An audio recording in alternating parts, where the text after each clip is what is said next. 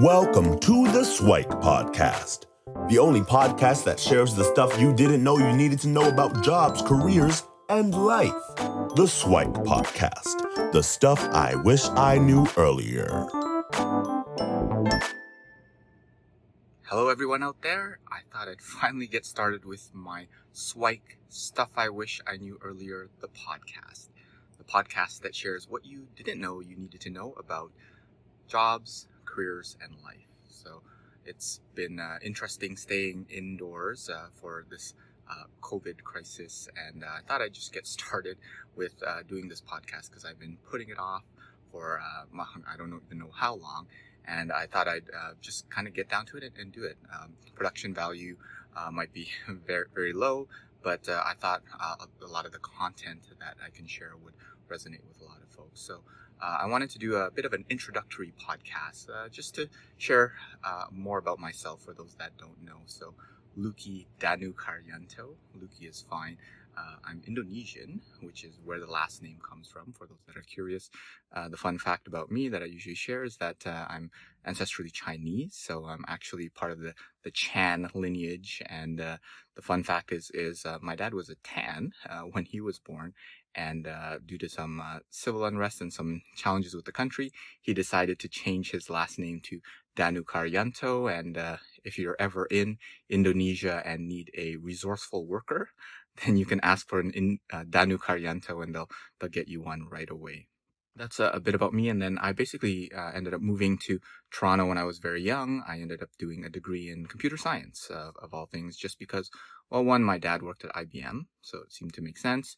Uh, the dot com bubble was growing at the time, so uh, we didn't know it was a bubble at the time, or at least I didn't. And uh, three, uh, teenage boy wanting to get into computer games seems like it made sense.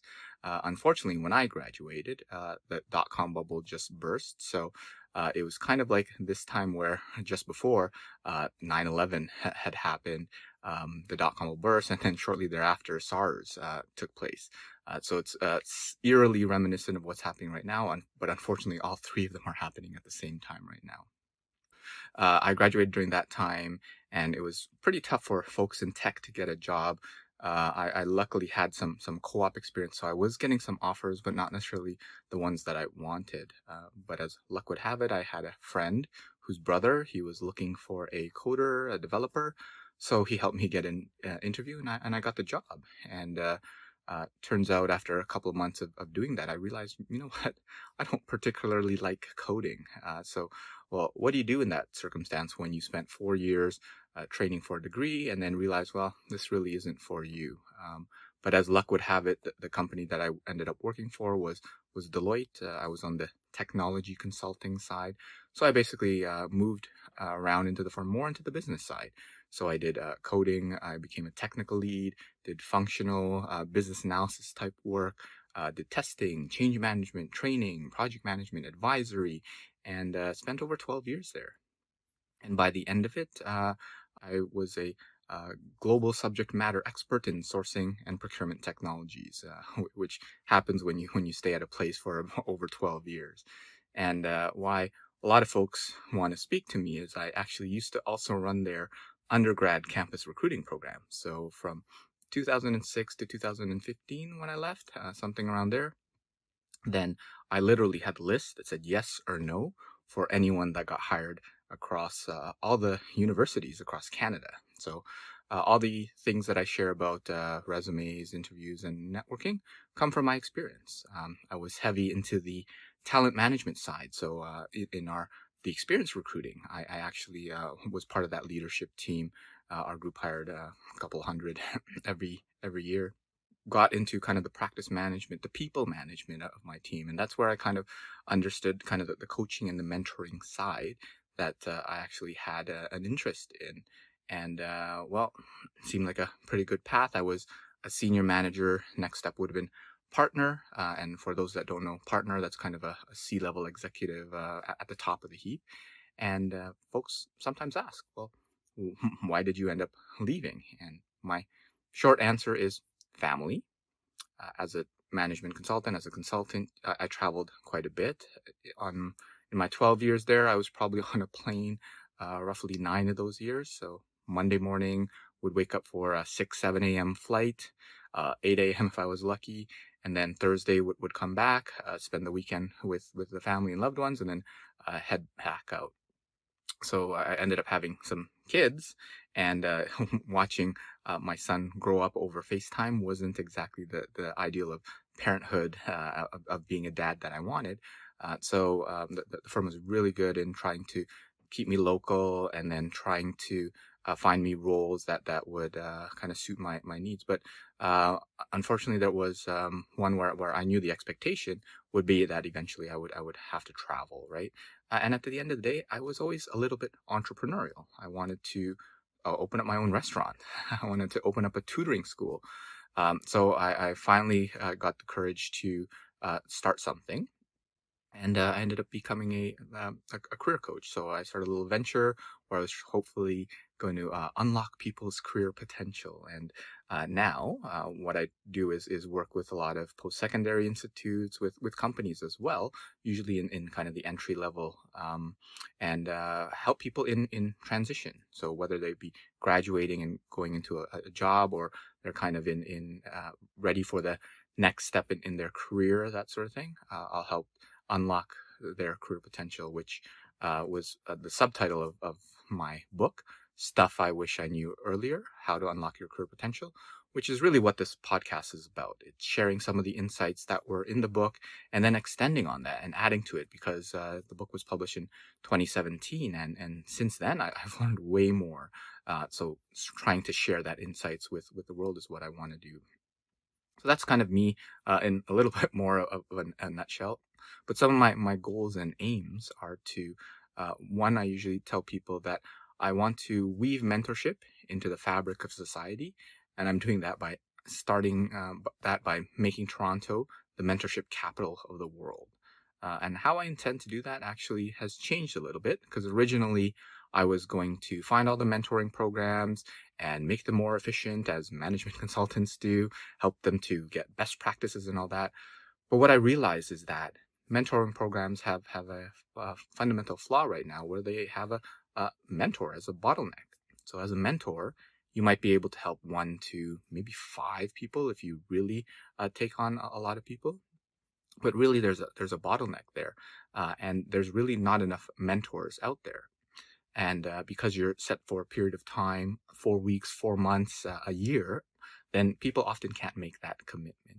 Uh, so what I've uh, encountered or what I've uh, how I approached it instead is to make Toronto the menteeship capital of the world. And what that is is is equipping people with skills, soft skills on on how to network, uh, on empathy, positivity, and uh, really understanding how do you take uh, someone that, that you may not know and ask them for guidance and advice and have them be your mentor and uh, mentoring can, can happen for just one session or it can be longer term.